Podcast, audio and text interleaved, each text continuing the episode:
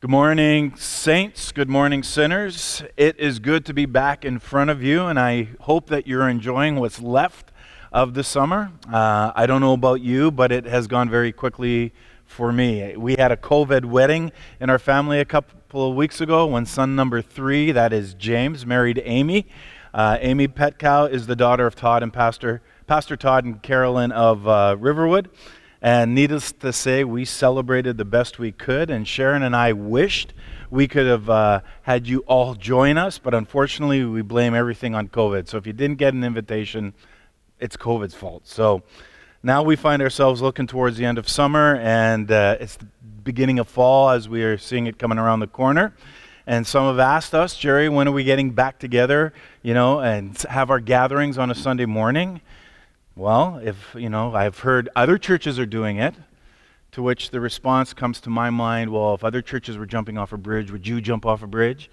Um, you, you get what I'm saying. But seriously, our leadership actually feels that it's best for us to wait until after the September long weekend uh, before we try reassembling of any type. Now, we're watching what other churches are doing. We are documenting the feedback, having conversations but we're also watching very carefully what's happening in our province at large. And so when we do set a date to gather, we do have a plan based on all the government conditions and guidelines to ensure everyone's safety the best that we can. I just need to let you all know that. So more information will uh, start coming out the closer we get to September, just so that we, uh, we want you to know that we are planning, but we want you to know that we're not quick to jump. And so um, watch our social media, watch our website for updates. And I, like many of you, can't wait until we can get together. I, you know, even sing, you know, in a communal, corporate way. Um, maybe even hug. I think I just said that, but yes, maybe even hug. Anyway, uh, it's coming. Uh, tomorrow, uh, Monday, we are having a, uh, leadership meeting, a steering committee meeting, and uh, this is something that we'll be talking about as well. So just stay tuned, watch social media. Um, watch what's happening in our province, and then you'll see how, how we'll unwrap all that in the future. Last Sunday, Pastor Andrew Davison did a fabulous job on his first full life lesson to our community at large. Um, I am so proud to see our young people who have grown up in our ranks now stepping into roles of leadership here at Soul. And a huge shout out to Pastor Andrew and his team and how they're leading our youth. And I hope that, that parents, that you are taking time to register your teen for this week of day camp coming up. Uh, there is limited space, so please register because it's going to be a blast. And uh, I actually hope to be able to go and to do a little bit of teaching out at uh, Winkler Bible Camp myself with the kids. So please take that time, register your kids. It's going to be a great time. So let's get back into our series of 1 Corinthians entitled From a Friend. And Paul's letter is filled with truth that actually can be applied to anyone. Anybody who's listening today, Paul is writing to you. And uh, one of the themes that Andrew addressed last week is that the Christian life is like a race. And Paul says to run it. You, you in, in order to run it, we have to be disciplined. And you, we just can't run aimlessly, but God calls us to run this race that's marked out for us. And right in the middle of his theme of running the race, Paul reminds the Corinthians that there is something that's very simple that can lead anyone off course, and it's temptation. And it didn't help that the Corinthians lived in the belly of temptation, so to speak. It was the mecca of Aphrodite, the goddess of beauty, of love, of sexuality. That was the temptation amongst many others. So when I began to think of that, I began to do some research, and I, I had to, you know, Google what are the top temptations people face. And uh, George Barna put out a survey, and he said that the top, or he reported that the top five self-reported temptations are the following. Number one, living in a state of noticeable and debilitating temptation to anxiety and worry, and the fear and dysfunction that usually comes with it. Isn't that interesting? Anxiety and worry and the fear and dysfunction that comes with it. That was number one. So appropriate, uh, especially where we find ourselves today with COVID. Number two was being stuck in habits of procrastination. I'll get back to that one later. Number three, overwhelmed by the temptation of eating too much. I personally can identify with that one you know, again, the whole concern of obesity, of course, is not news.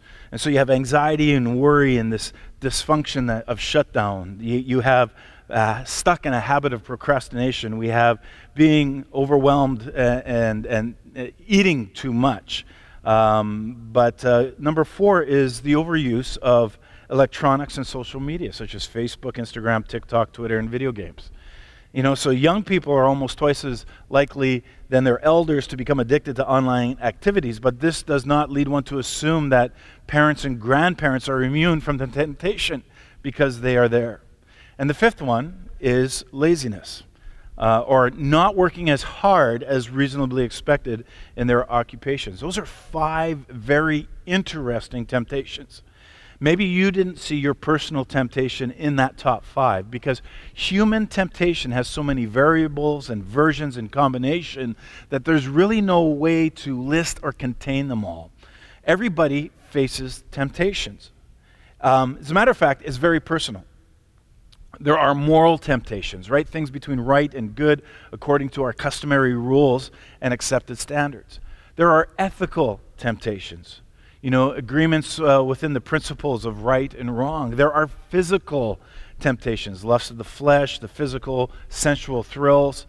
There are emotional temptations, control of the situation by using emotions. You know, we put people on guilt trips or insults or verbal abuse, right? And so, no matter what temptation we face, we all face the same enemy. It's Satan. He's the liar, he's the deceiver, he's the tempter.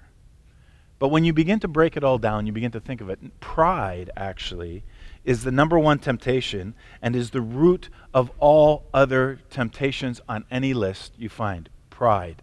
See, pride is so deadly because it gives us the illusion of success like a mirage in a desert. You know, well, it's actually slow, you know, we think we see something, but in reality, it's slowly eroding away our potential. And so prideful people never reach their potential for a myriad of reasons. They think they're smarter than others. They never ask for any help. Maybe you know people like that, right? They don't re- uh, surround themselves with highly capable people because they have to be the smartest person in the room or they end up plateauing because pride makes them apathetic when it comes to learning and development. They know it all. And so, if we want to be effective people, if you want, if, let's say you're in a position of leadership, you know, we have to learn to be confident but not arrogant, and we have to know the difference. We have to watch out for pride. Another one of the ways that pride sort of manifests itself is through success. And in fact, I'm more personally more fearful of success than failure. Uh, it's hard to be proud in failure, and because uh, you know failure is a very good teacher, but on the other hand, success can be intoxicating, and we can become addicted to it, and we can spend a lot of time in the pursuit of success that we actually neglect higher priority priority areas of our lives. And again, now listen, there's nothing wrong with success in itself, and I think we I think we all want to live successful lives, right? Without question. And we should all strive to work with excellence and be as successful as possible, but we have to be careful because there's a dark side to success. It covers up sometimes weaknesses. It allows us to uh, uh, not see blind spots, right? Blind spots begin to creep in, and it can make us think that we're actually better or more important than other people. But that pride and success, as those things merge together, it also leads to another temptation because success creates this pressure, and a pressure that can cause people to try to make decisions uh, that lack character. So, lack of character is another issue. And so, what happens is that people try to find shortcuts, they try to make excuses for failure, and unfortunately, no amount of success or charisma can make up for a lack of integrity, especially in our culture. And so there are many areas where people can be tempted to have a lack of integrity. They fudge the numbers, they're lying, they're covering up past mistakes, um, or uh, the, there's immoral or improper relationships, just to name a few areas. And especially if we're in a position of leadership, then we need to understand this. Here's a great fact leadership is like a house. And when the, and the character, our character, is the foundation of the house, a crack in it slowly affects the whole house. Isn't that interesting? And most of the time, this crack, it starts really small. It's a little decision, uh, decision of indiscretion, so to speak. And that small white lie, right, uh, it begins to spread over time like cancer and it can affect our leadership it can affect our role in our relationships with people it has just a, a, a very devastating effect and the lack of accountability again another one destroys many a uh, person and it even destroys many a leader uh, accountability is like the rumble strips on the highway they make us aware of the danger of, of the stop sign that's, that's coming ahead your car shakes right uh, we all have moments of weaknesses where, you know, we want to take maybe the easy route or maybe an immoral shortcut. Accountability keeps us from, from doing that. You know, we don't need yes people in our lives. What we need is people who are going to tell us like it is, sometimes how they see it. See, but unfortunately, our culture doesn't tolerate those type of people. We don't respond well to people who are speaking into our lives. And if you have accountability, I can almost guarantee that your leadership, your livelihood will be guarded and protected. We all need that. Accountability won't stop you from making mistakes, but it will hopefully cause you to think twice about making mistakes that dera- derail one's leadership, one's life, one's marriage. We all need that accountability. And when it comes right down to it, when we start talking about temptations, selfishness is the core sin within humankind. And perhaps that explains why people of all ages are tempted to hurt family, friends, coworkers, bosses, you know, with their own selfish slacking, doing what feels good to them, however much it may harm other people. We see that all the time. And, and one easy temptation that surprisingly does not show up on the lists that I found um, is what I call disordered sex and yet it's so prevalent in our society. You know, the unique ways in which it manifests itself in human society are nearly endless. Sexual temptations, lust of the flesh, right? But listen to me temptation is not sin, but it's the seed of sin. Did you hear that? So when people say I'm tempted, you're not sinning. Temptation is not sin, it's the seed of sin. And so to help guide the Corinthians and even us, Paul begins to give an analogy here. And he brings up the story of their forefathers. And, and he describes the journey of Israel. And he tells them, uh, the Corinthians, what the Israelites did in facing temptation. So if you have your Bibles, open up to uh, chapter 10 uh, of 1 Corinthians, and we'll start with verse 1. And it says this. For I don't want you to be ignorant of the fact, brothers and sisters, that our ancestors were all under the cloud and that they all passed through the sea. They were all baptized into Moses in the cloud and in the sea. They all ate the same spiritual food and drank the same spiritual drink, for they drank from the spiritual rock that accompanied them, and that rock was Christ. Nevertheless, God was not pleased with most of them. Their bodies were scattered in the wilderness. Now, these things occurred as examples to keep us from setting our hearts on evil things as they did. Do not be idolaters, as some of them were. As it's written, the people sat down to eat and drink and got up to indulge in revelry. We should not commit sexual immorality, as some of them did, and in one day 23,000 of them died. We should not test Christ, as some of, some of them did, and they were killed by snakes. And do not grumble, as some of them did, and they were killed by the destroying angel. These things happened to them as examples and were written down as warnings for us, on whom the culmination of the ages has come. So if you think you're standing firm, I like this, be careful that you don't fall. No temptation has overtaken you except that which is common to mankind, and God is faithful. He will not let you be tempted beyond what you can bear, but when you are tempted, He will also provide a way out so that you can endure it. Paul starts it off by saying, I don't want you to be ignorant. I want you to know something. And it shows us that Paul strongly wants us to grasp the teaching and application of Israel's history to our corporate and individual lives. And I hope we don't miss the obvious general application here because this verse serves to emphasize that God does not want us to be living in a state of ignorance of truth, right? um, the truth of Scripture because biblical truth is fundamental. Listen to me. Biblical truth is fundamental to spiritual health and to running the good race that Pastor Andrew preached about last week. And so, because of our own sinfulness and because of the many deceptions of Satan, being ignorant or forgetting God's truth really is downright dangerous. So Paul brings up a few examples based on what happened to the Israelites. And Paul warns the Corinthians that spiritual privilege doesn't guarantee success. Isn't that interesting? Spiritual privilege doesn't guarantee success. And so having great experiences with God doesn't promise that you're going to triumph over temptation. Right? The Corinthian church was struggling in its own day to remain faithful to the gospel of Jesus, which Paul preached to them.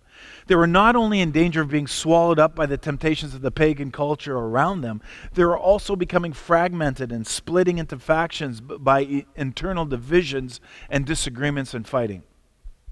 And so the battle that they found themselves was really on two, two fronts it was against the world and against each other and it had the potential of corrupting or even destroying the church. And Paul saw that. It was pulling them in directions that would keep them from actually living and growing according to God's will and according to God's word, the scriptures.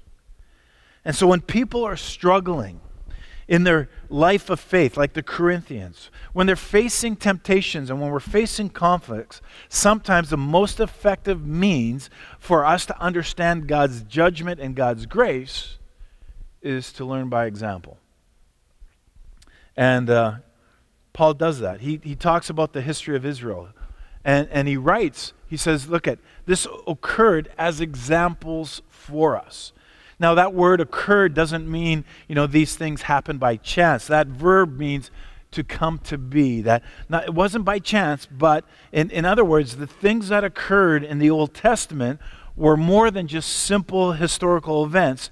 They were allowed by the sovereign will of God. They were recorded by God through the human authors of Scripture because God, when you think about it, had us in mind. They provide us with analogies, with uh, illustrations, with Old Testament types uh, designed to warn, to instruct, to encourage us. So, in general, they were designed to influence our lives positively for God and His purpose for us. And so, in other words, Israel's history is divinely designed to speak to us, and we should see it as it is God's personal word to us. Not just to encourage us or to bless us, but that we might be all that we were designed to be instruments to the glory of God. That we would learn when we look at these stories and, and the history.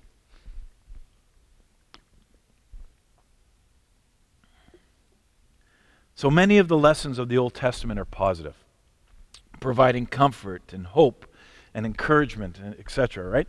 But because of our own sinful nature, some lessons are negative.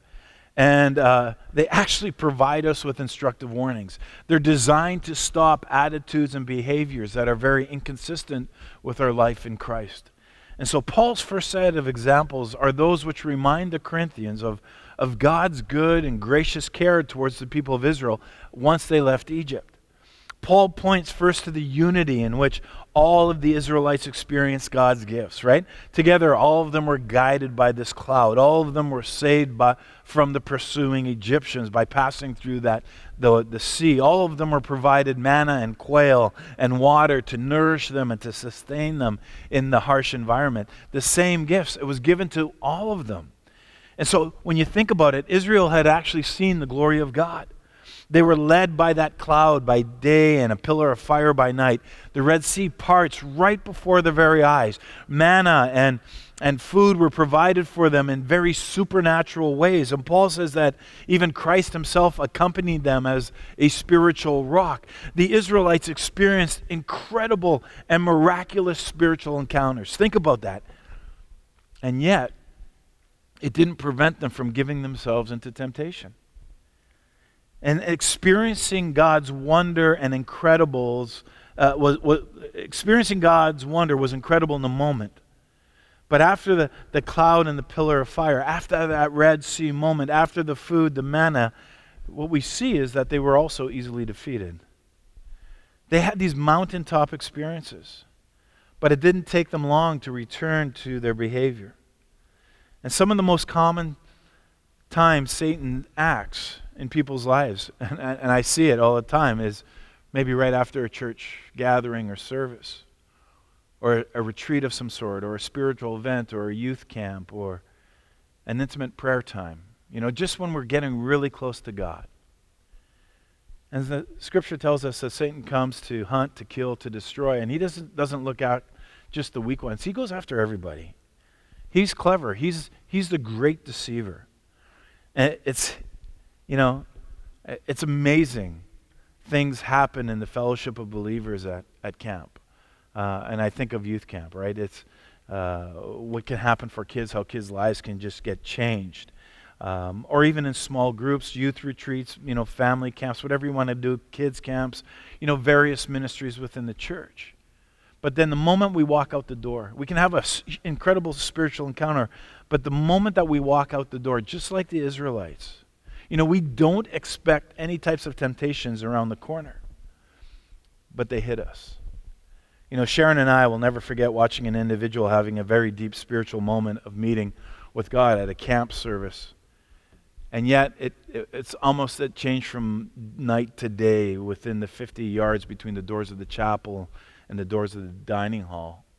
You know, at one moment, the person is there praising God and, you know, with their mouth, and within those next 50 yards, what came out of their mouth regarding other people was so venomous. It just happens like that. And yet, if we're not strong in the faith, there's a responsibility to help those of us maybe who are new to identify the struggles and the temptations. Because for some of us, we, we simply don't know what triggers us. We get tempted, right? And there's triggers and we just don't know it. And I think what happens is that we need to be open to the conviction of the Holy Spirit and we need to bring that accountability. We need to have wise people in our lives that we can talk to so that we can fight off the temptation that the devil tries to hook us uh, with. And Paul uses these examples and, and the fact that he uses these examples should have struck a note within the Corinthian church. As a matter of fact, the fact that Paul uses the examples from history should strike a note in your heart and in mine. Because each of us, when you think of it, actually experience similar examples of God's grace. Sort of in a sense. Like all Christians are led and guided to faith through a cloud. Can I say that? And it's not a physical cloud like the Israelites followed in the desert, but a great cloud of witnesses who were written about in the book of Hebrews. Go to Hebrews um, and, and read Hebrews 13, 1 and 3. Then go back to Hebrews chapter 12 and, and see who he's talking about. You know, this, this cloud is not a vapor that, you know, can't be grasped or held. This cloud of witnesses are these believers throughout the ages who have heard, who have accepted, who have passed along the Word of God, the Scriptures, with solid, reliable testimony for those of us who would follow down the line. And so we, we learn from those who went ahead of us. Paul had reminded the uh, Corinthians a short time earlier in the letter despite whatever wickedness they had done in their past lives, that they had been washed, sanctified, justified in the name of Jesus by the Holy Spirit. And, and so it is for you and, and for me. We have to remember that. And it kind of leads to the second warning in, in verses 6 to 10. Paul warns them that there are consequences for their actions. You know what? There, there is a cost. When we give in to temptation, there is a cost. And Paul calls, up, calls upon the Corinthians to reject the sinful examples which caused the Israelites not only to lose many of the benefits that they enjoyed while they followed God faithfully, but actually, when we read it, some of them died. Moses spoke like an alarm going off again and again, warning the Israelites to repent and to, to follow God. But after a while, the warnings just simply fell on deaf ears. The Israelites turned Moses off. They turned the radar off. They gave in to temptation. And Moses warned the Israelites, but, but what happened? Paul tells us that because of their idolatry and sexual immorality, 23,000 of them died in a day. Because they tested God, they died of snake bites. Because of their grumbling, God sent the angel of death. Now, I can hear some of you asking, but what does this have to do with us? See, Paul simply points out that the Corinthians were guilty of the same sins. Each of these evil desires was also being carried out in its own way by members of the church in Corinth. And they, and they are desires and actions that we still know and too often follow today, even in our own lives.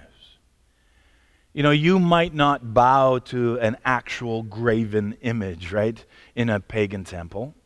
You might not share in food that has already been sacrificed to idols. But when you think about it, we still create our false gods. You know, sometimes we put everything in our dependence, our loyalty, our devotion towards our job, or a relationship, or possessions, or entertainment, or finances. And like the Israelites and the Corinthians, we, we sometimes trust in our own knowledge and judgment rather than in God's love shown to us through Christ. We think we know it all. And like the Israelites, the, the Corinthians were divided. They were grumbling. They, they were rebellious against God and against their leaders, and complaints were being voiced about Paul and his colleagues, right? Calling their legitimacy, legitimacy and authority into question. There were feelings of anger and dissatisfaction, like those which had been earlier targeted on Moses and Aaron in the Old Testament. It's now being directed towards Paul and the others. There were disputes being carried uh, to the point of lawsuits in the, in the uh, public courts. One church member fighting against another, and groups within the congregation began to align themselves with various leaders, with various doctrines. They were, were not remaining as united as one truth under Christ Jesus.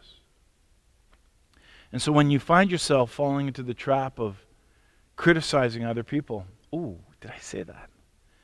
Particularly within the church Remember the example of what Israel suffered for its grumbling, as well as these admonitions given by Paul to the church at Corinth. It's not some, this is age old stuff, and Paul is bringing it back to our attention. Hey, watch it. You know, the Corinthians usually gave into temptation to immorality, to idolatry, to grumbling against God. And what's common to the Israelites is common to the Corinthians, and it's common to us today.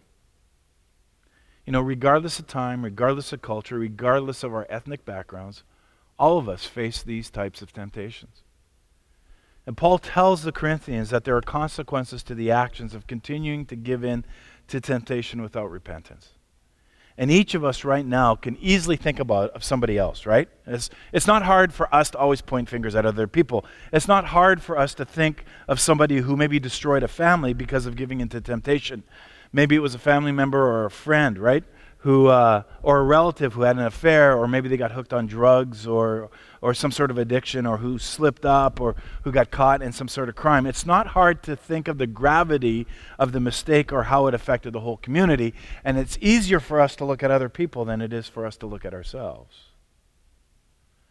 And so, what Paul does is he, he brings a third set of examples for the Corinthians' guidance and ours, and that centers on how Jesus provides grace for the Christian who faces temptation. Again, we have to note that Paul first warns that we all must face temptation with humility and not with self assurance, right? You know, perhaps God allowed you to witness some painfully effects of unchecked temptation so that you would be humble, so that you would be warned. That's why one of the reasons why Paul says in verse 12, so if you think you're standing firm, be careful that you don't fall. He's talking about pride. God doesn't play around. 1 Corinthians 10 1 to 13 is designed to hit us. You cannot read this and realize that God is trying to speak right to our hearts. It's designed to wake us up. And often today in the church, we water down God's judgment of sin, but Paul doesn't. You know, Paul clearly communicates the gravity of this to the Corinthians, and today we need to do the same you know, our word temptation comes from this Greek word that means persuaded or deceived. And uh, what warnings, you know, what are the warnings we've already received, right? What warnings have we been turning off? When we know that we shouldn't be doing something or going somewhere or thinking some uh, thoughts that we shouldn't be. Today, we need to check our hearts. We need to look within. We need to name the temptations that we want to continue to give ourselves to. And so, who or what do we consistently give into? What is your greatest temptation? You know, what are we replacing God with, right? Because we're tempted to, for something. There's a yearning inside of us, and we're tempted to satisfy that. And really, we're replacing God with something else. What are we attaching that to? So it's impossible to resist temptation on our own. But we do have a hope against it. See, Paul tells us three key things that exemplify God's love and his faithfulness in keeping you and I from a constant downward spiral of temptation and sin. Again, he, he indicates that the temptations that we face, everyone has faced throughout history. You're not alone. And, you know, you're not the only one. There are really no new temptations, just new ways for the same old temptations to come to us. You know, the Ten Commandments is interesting because they anticipate, they address all the sins you could possibly imagine just in those Ten Commandments. The first commandment alone is sufficient to describe how all the others arise, right? Have those commandments written on your heart. Have them at your disposal. Have them at your command, so to speak, if you will. It helps you recognize that, uh, that you know, when things come your way, it's just a twist on the same old theme from our adversary, which is Satan. Temptation is common. It is common to all. And again, I'll, I'll re- reiterate this temptation is not a sin, right? Being tempted is not a sin. Yielding is a whole different story. But it's common, it's common to all, and there's hope. Jesus himself was tempted. Hebrews says, For we do not have a high priest who is unable to sympathize with our weaknesses, but we have one who has been tempted in every way, just as we are, yet was without sin. So Jesus was the only one who was tempted, but he didn't give in. You know, we've all been seized by temptation, and just like the Israelites, we've been defeated. And so that's why Paul tells the Corinthians, he goes, Look at, examine Israel. Take a look at them. Look at what happens when full on temptation is pursued. Consider them. Be wise in your mind so that you don't repeat their mistakes. And he's now telling that to us.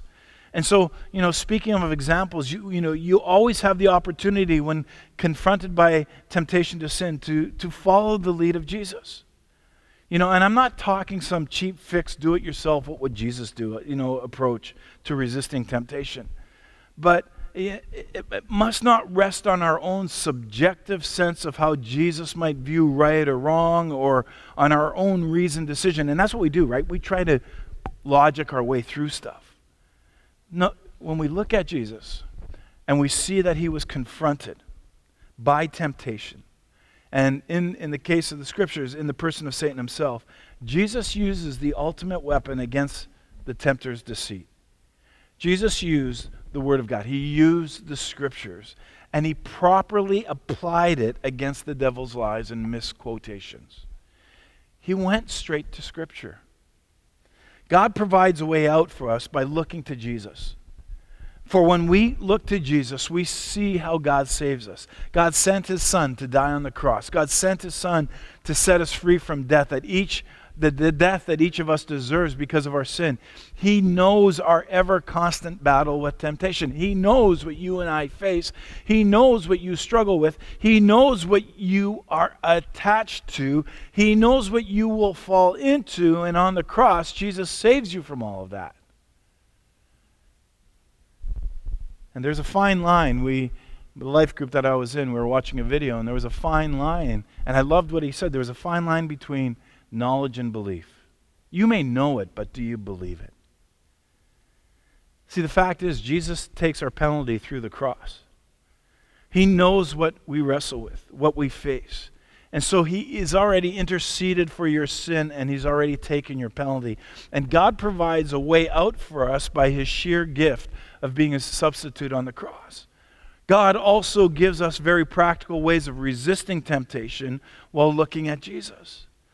God provides a way out through His Word, the Scriptures. And by looking at Jesus, we see how He faced temptation. Go back to his story. As soon as he's baptized, the skies opened up and a voice from heaven spoke, said, This is my beloved Son, who I'm well pleased. That was a very intense spiritual event. As soon as that event was over, Satan tempted him for 40 days and 40 nights. Satan tempts him in three ways.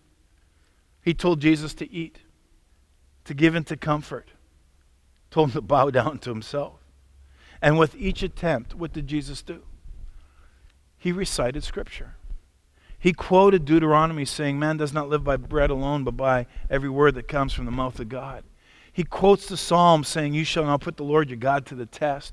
He quotes Deuteronomy again saying, For it is written, Worship the Lord your God and serve him only. And we can do the same, people. We can do the same. In order to fight temptation, we need to know the scriptures. We need to place verses, special verses in our hearts, simple ones like 1 Corinthians 10 13.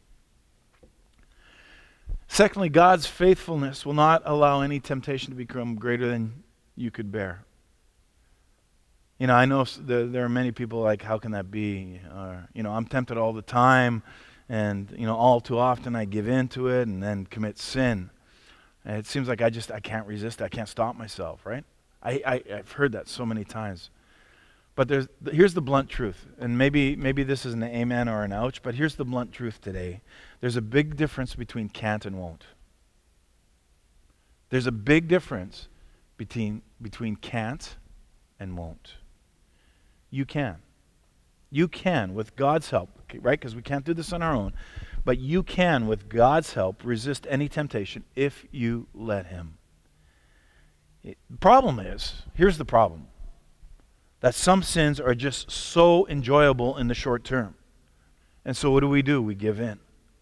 We don't allow our spiritual side uh, given to Christ, right? We don't allow our spiritual side to, to wrestle with our old nature to the ground, to, to win that battle. And so, what I need to say to you is that we need that added power of knowing the Scripture. We need the power of the Holy Spirit who continually strengthens us, strengthens us as we read the Scriptures. And, and maybe, maybe when you're finding yourself in that moment, when you are being tempted, maybe you need to call upon the Holy Spirit's power by praying to our Father in heaven that, look, at I need this God. And I'll say this He will hear you.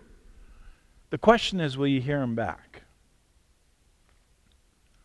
You know, Paul gives the third example of God's grace in face of temptation in that He will always provide an escape route. An escape route. Unfortunately, like a stubborn driver who doesn't ask for directions, and sometimes you miss your off ramp or you drive right past it because your nose is in the air because you're going to seek your own solution, right? Sounds like pride again. And no accountability. Nobody, you're not listening to anybody around you. But God provides a way out through prayer. Jesus told the disciples before his crucifixion that they should pray so that they might not enter temptation. Isn't that interesting? You know, sometimes we come to a passage in 1 Corinthians and we think this is the first time it's talked about, and we fail to see that Jesus has already been addressing all this way back, you know, when he was already on earth. This is one of the reasons why he taught us to pray, lead us not into temptation. He was not telling us that to, to pray that we would never encounter temptation. Rather, he wanted us to pray that we wouldn't give into temptation, especially when we're faced with it, right? He said that we should ask the Father to lead us not into temptation, but to deliver us from the evil one. So God provides a way out for us through the death of his son, through the power of his word, through prayer. There is a way out. And though we will always encounter temptation over and over again, Jesus is always with us and he's showing us the way out. And I think we need to see the truth that Jesus provides a way out for us by the cross, by his word, by prayer. We need to let that truth begin to direct our lives. And what can happen with messages on temptation like this one is that I can turn around and make this into a moralistic theology, right? Here are 18 things to remember in the face of temptation maybe a Southern Baptist style, I'm not quite sure. But we will always fail when we create a sort of personal set of laws for ourselves. Did you hear me? We will always fail when we create a personal set of laws for ourselves. Nevertheless, there are clear implications that we actually need to apply. You know, we live in our media saturated society, and for some of us, temptation blasts through our media like a wide open, broken dam, right? It's just flooding right through. Maybe you need to address your technology and, and tame it and treat it with care. You know, not allow it to run our lives and lead us to junk. You know, instead, use that technology for the kingdom. You know, just put a little twist on it. You got your phone, you got your tablet, make sure you have a Bible on it, make sure you're using that for devotion. Download your podcasts. There's an abundance of them. Some of the best, best Bible based preaching and teaching is available for free, like at soul.ca. Listen to worship. Listen to worship when you're commuting back and forth. Listen to worship when you're working out, right? Simple things. If you know your weakness, be aware that there's always a counter that can get you out of there. Another pa- practical application is as simple as it gets run. You know, Paul says in 1 Timothy 6:11, "But you run from these things and pursue godliness and, and righteousness, faith, love, patience, and gentleness." We need to learn to run. We have to run to Jesus, our Redeemer, our Messiah, our Savior, our Deliverer. We must run to the cross and be reminded of what He went through to set us free. Mark Twain said this. He said, There are several good protections against temptations, but the surest is cowardice. And the Bible agrees. you know, run away. We're all tempted people. We all are. In different ways, but by the same enemy who has the same objective. Temptation is not the sin, it's the seed of sin. Just don't let it take root. We, you have to beat it before it defeats us. And sometimes through our temptations, you know, um, I'll say this, maybe I'll get me a little bit in trouble, but our, sometimes our temptations are not caused by, you know, Satan whispering in our ear, but by our own will, our own determination, our own pride. And sometimes those are the ones that lead us to sin. You know, it happens when we begin to harm those around us and when we pursue what we want, right? our moment by moment, our weekly, our monthly disappointments, they begin to generate an unpleasant temper, a bad mood, right? That then sort of gets worked out on everybody else around us.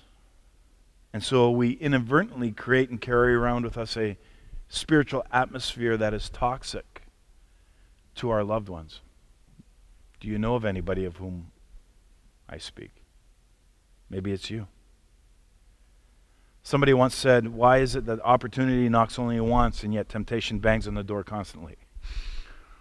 And I think people fail to recognize that God sees all things. And people fail to see that God can give us the power to overcome temptation. It's only through God's power that we can avoid sin. Like I said earlier, we can't do it on our own. We need help. In that same prayer that Jesus taught his disciples, lead us not into temptation, but deliver us from the evil one, for thine is the kingdom, the power, and glory forever, right? Well, Paul wrote in 1 Corinthians 4:20, "For the kingdom of God is not in word but in power." He follows it up in Ephesians 3, whereof I was made a minister according to the gift of the grace of God, given unto me by the effectual working of his power. And again in Ephesians 6, he says, Finally, my brethren, be strong in the Lord and in the power of his might. Put on the whole armor of God. And so, this power of God spoken of throughout the New Testament, this dunamis is the word for the power of God. It's mentioned 71 times. We get our word dynamite from this word. This kind of power comes through prayer. Notice Jesus' disciples wanted to know how to pray, they didn't want to know how to preach. J.B. Phillips, he paraphrases Ephesians um, 1 19 to 20. He says, How tremendous is the power available to us who believe in God. See, when we make our firm connection with God, His life and His power begin to flow through us. You know, Paul spoke of people having a form of godliness but denying the power thereof. Often, Christians, we as Christians, we ne- neglect our spiritual maintenance and, and though we're supposedly clothed in power, right, we find ourselves out of gas, right? Yet Scripture says we can do all things through God who strengthens us. Through God, we can not only resist temptation of doing evil, but we can also, when you think about it, do good. Sometimes we get focused on the negative. Let's start focusing on the positive. And it's through prayer that we, we access this wonder working power. John Bunyan once said, Prayer will make a man cease from sin, or sin will entice a man to cease from prayer. Hmm. Prayer holds the power to change lives. Are you tempted? Maybe, maybe it's time to start doing some personal inventory, spending some time in prayer, asking the Holy Spirit to renew, to refresh, to come upon you.